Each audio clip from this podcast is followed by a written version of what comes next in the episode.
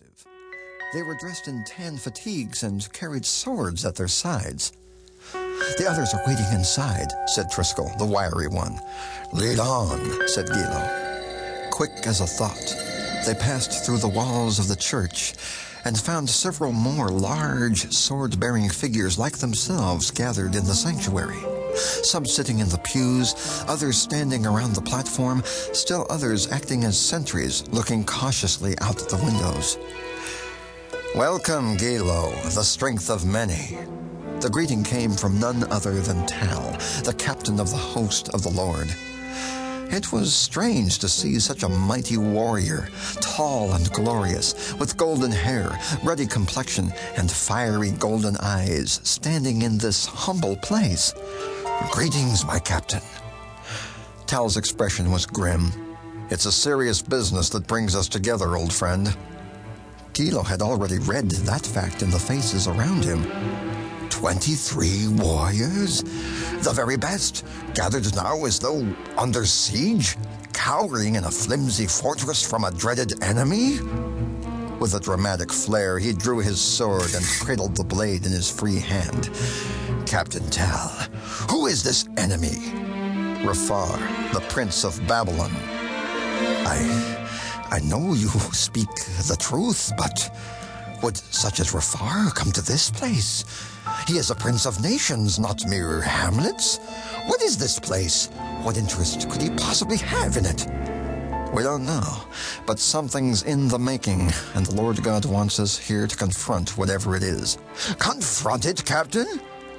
Triskal has told me that we are not to fight, we are not to resist, and this by your order. There can be no confrontations, not yet. We're too few, and the saints are not yet praying. Just then a lawnmower roared by outside. Tal guided their attention to the young man pushing it. This is Hank Busche, pastor of the church.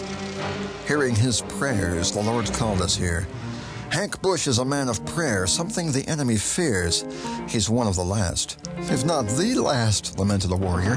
No, Krioni, he's not alone. There's still a remnant of believers in this town. There's always a remnant.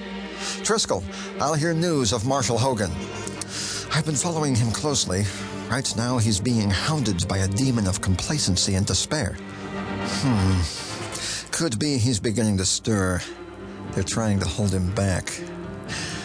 I expect Rafar to take power here by nightfall. No doubt he'll immediately search out his greatest obstacle and try to remove it. Ah, said Guilo. These two men, Marshall Hogan and Hank Busche. Krioni, Triskal, select four warriors and watch over Hank. Don't let his life be touched, but aside from that, prevent nothing. He must be tested. As for Marshall Hogan, Rafar will give his demons incredible license with him, and he could collapse or as we all hope, fights back. Guilo, select some warriors. We'll watch care over him tonight and see how he responds. The rest of you, seek out the remnant. Tal drew his sword and held it high. The others did the same, and a forest of shining blades appeared. For the saints of God and for the Lamb! And every warrior echoed, For the, for the saints, saints, of God, God and for the Lamb! Complacency, an impish little demon, unfurled his wings and drifted into Stewart Hall on the Whitmore College campus, sinking down through the main floor to the gloomy basement where the other spirits had gathered, where many pairs of yellow cat eyes glared at him and grotesque apparitions carried on their hushed, gargling conversations. Complacency sought out Lucius, the Prince of Ashton, an imposing demon who held the highest position of all. My prince, I must have a word with you. Lucius' eyes narrowed. Why aren't you with Hogan? I must speak with you. You're you're making a mistake. You're stalking Hogan's daughter, and Lucius gave complacency a blow that sent him tumbling across the room. You dare to accuse your prince of a mistake? You know your duty. Perform it! I was, I was! Hogan was nothing to fear at all. A slug, a lump of clay. I could have held him forever.